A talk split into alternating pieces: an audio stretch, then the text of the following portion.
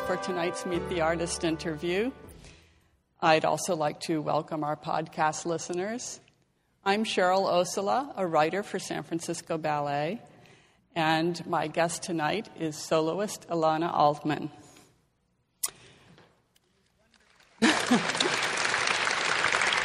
Thank you. I'm here tonight on behalf of the San Francisco Ballet Center for Dance Education, which produces the Meet the Artist interviews. We podcast from the War Memorial Opera House, and today is Friday, March 7th, 2008. The Meet the Artist interviews are available via podcast at our website, sfballet.org, and new installments are added weekly. Elana Altman is one of uh, just a handful of the company's dancers um, who are entirely homegrown. She was born and raised in San Francisco, and she started training at San Francisco Ballet School at age nine. She was named apprentice in 2000 and joined the company as a member of the Corps de Ballet in 2001. She was promoted to soloist four years later.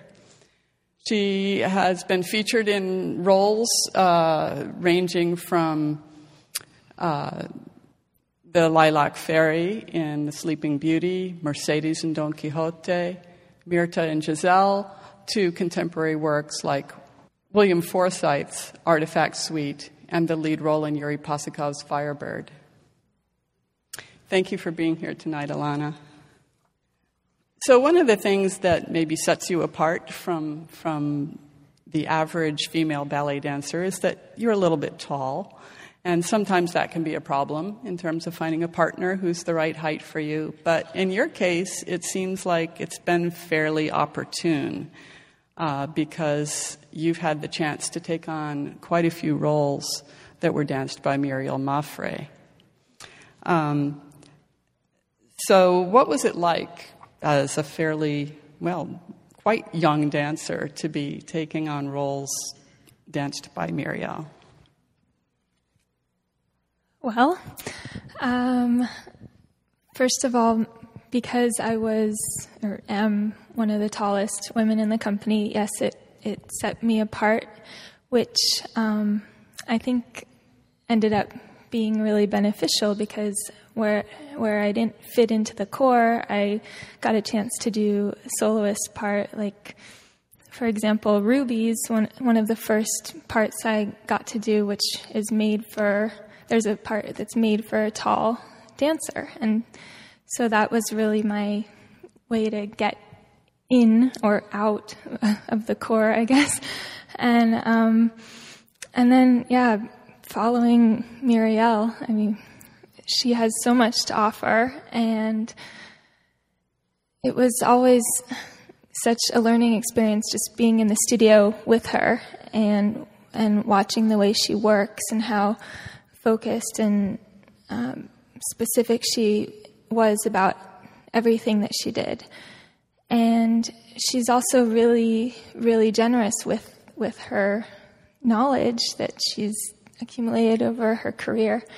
And I remember specifically, um, there was one day that we, we went to tea, and she and I asked her about um, doing Myrtha because I knew that Giselle was coming back this season, and I had done it once before, a few years before, and I I wanted to know how she recreates a role like that. Like what what do you focus on when you're coming back the second time around?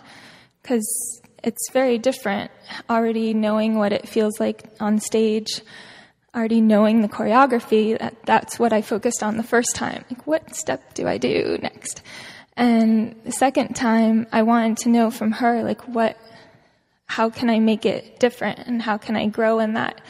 And I mean, she had tons to say and it was, it was really helpful. And I, yeah, I'm so lucky that I got to work with her when I did. So, uh, one of the, talking about characterization, um, one of the things I noticed about your Myrtha this season um, was that she was incredibly nuanced. the, she had all the strength that other Myrthas had, but you really saw her struggle uh, in the face of Alan Albrecht's love with having to condemn him to death. So, how did you go about developing that? Um, I don't know if you even knew you did that. well, that's that. That is her her inner turmoil. You know, she she's been. I, I really just went about it thinking about who she is, not necessarily compared to Giselle, but who she she was a girl who died before she was married as well. So she did know love once, but it's been it was so long ago that you know the frost has settled in and and so I I just really thought about about that and um, and there's there's many places in the in the choreography where it can come out. And that's actually one thing that Muriel told me is that you can use the the steps like use your arms or your feet to express the emotion not just your face or uh, like your neck but everything expresses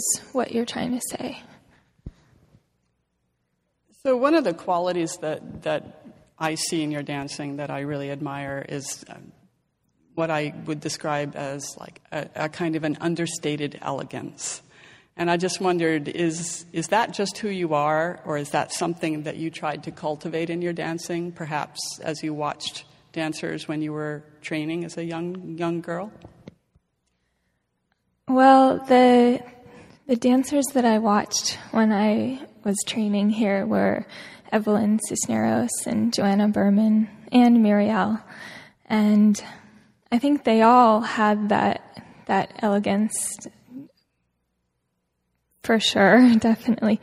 And um, I don't, I never thought to necessarily copy that, but I just one thing that um, I definitely tried to learn from Evelyn's dancing is her her eye contact and her the way she connected with the audience because that was me way up there um, with my friends watching her and she she reached me from all the way in the balcony so I just it, it has stayed with me all these years. Uh, someone in the audience just commented earlier about your performance last night uh, in, in the night. And um, that's another thing I, I, see in your dancing, and I saw it yesterday, uh, particularly in the dress rehearsal for In the Night. Um, you always make me, as an audience member, see something new in a role, even when I've seen the role danced many times by many different people. Um, how do you do that? Is, is this a conscious effort? And how, how, do you, how do you find that that nuance, I guess, we're back to that word.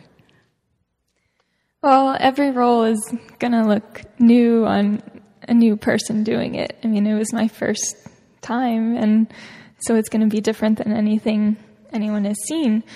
But, um, and I, I try just to definitely watch the people that have done it before me and, and take aspects of their performance, but you know, everything looks certain things look good on certain people and other things work for other people. So I just try to pick and choose what works best for me. And then and then there's the other side of it that's just my own interpretation. That's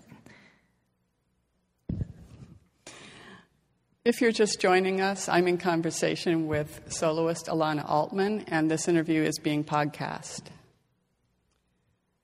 So let's talk a little bit about your training. Um, why did you start dancing? Was it you or your mom? I think it was a combination. I was two years old. So um, for my mom, it was a place to put me while, while she taught ceramics class. And I just adored it, and then it was me ever since, me driving it. So, uh, in your training, was there anything that was particularly easy or particularly hard for you? Well, um, it the the I'd have to say the discipline of ballet training came fairly easily for me. Um, I guess it's just my personality. I was dedicated and I was there working hard every day. And um, the actually what came really what, what was more challenging for me was the adagio, like lifting my leg high. And, um, that was always my struggle, still is. Those are long legs. So, um, when students, um, even at the advanced level, often don't really have to learn a, a lot of choreography during their training years. Um, and yet, when they get into a company, pretty much from day one, they're expected to learn a lot of repertoire well and quickly, and it can be in a real variety of styles.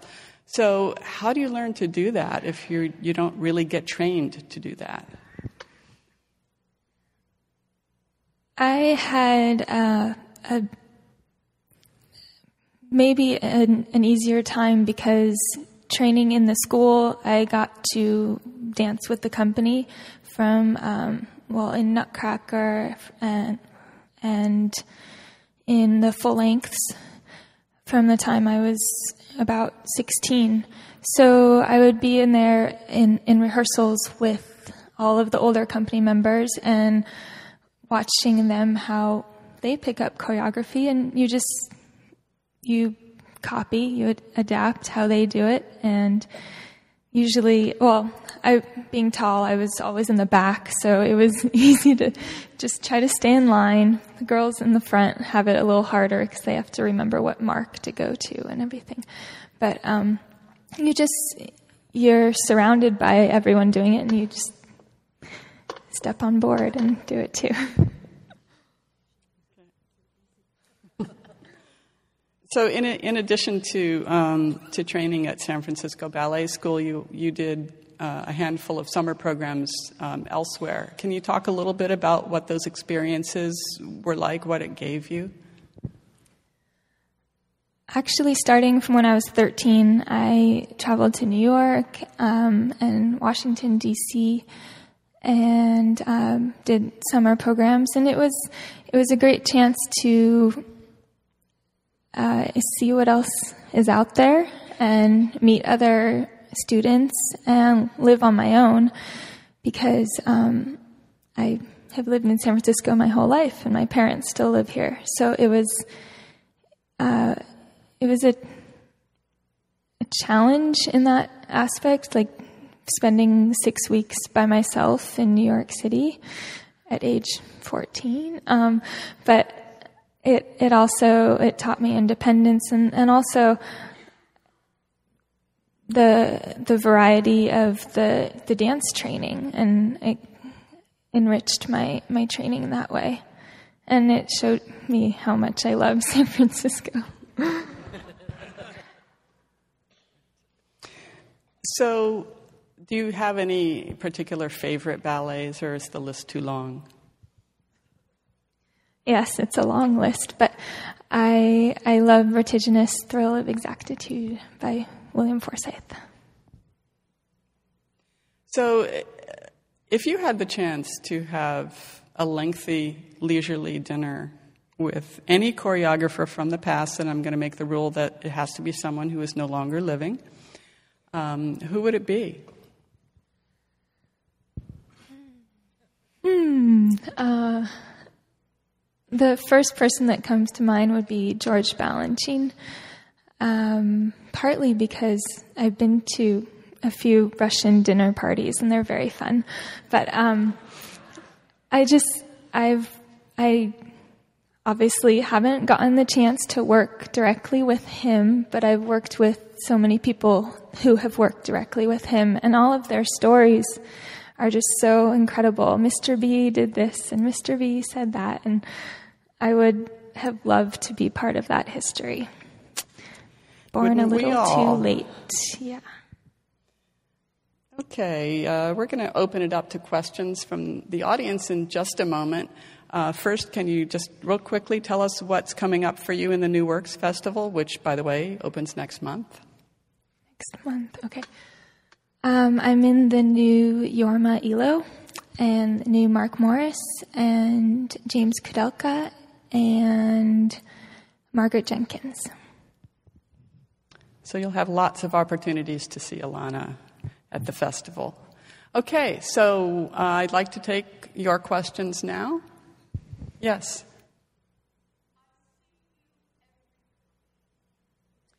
Okay, the question is um, this, this audience member sees Elana at other performances and wonders what she, uh, what she takes away from those performances and how she feels about being here.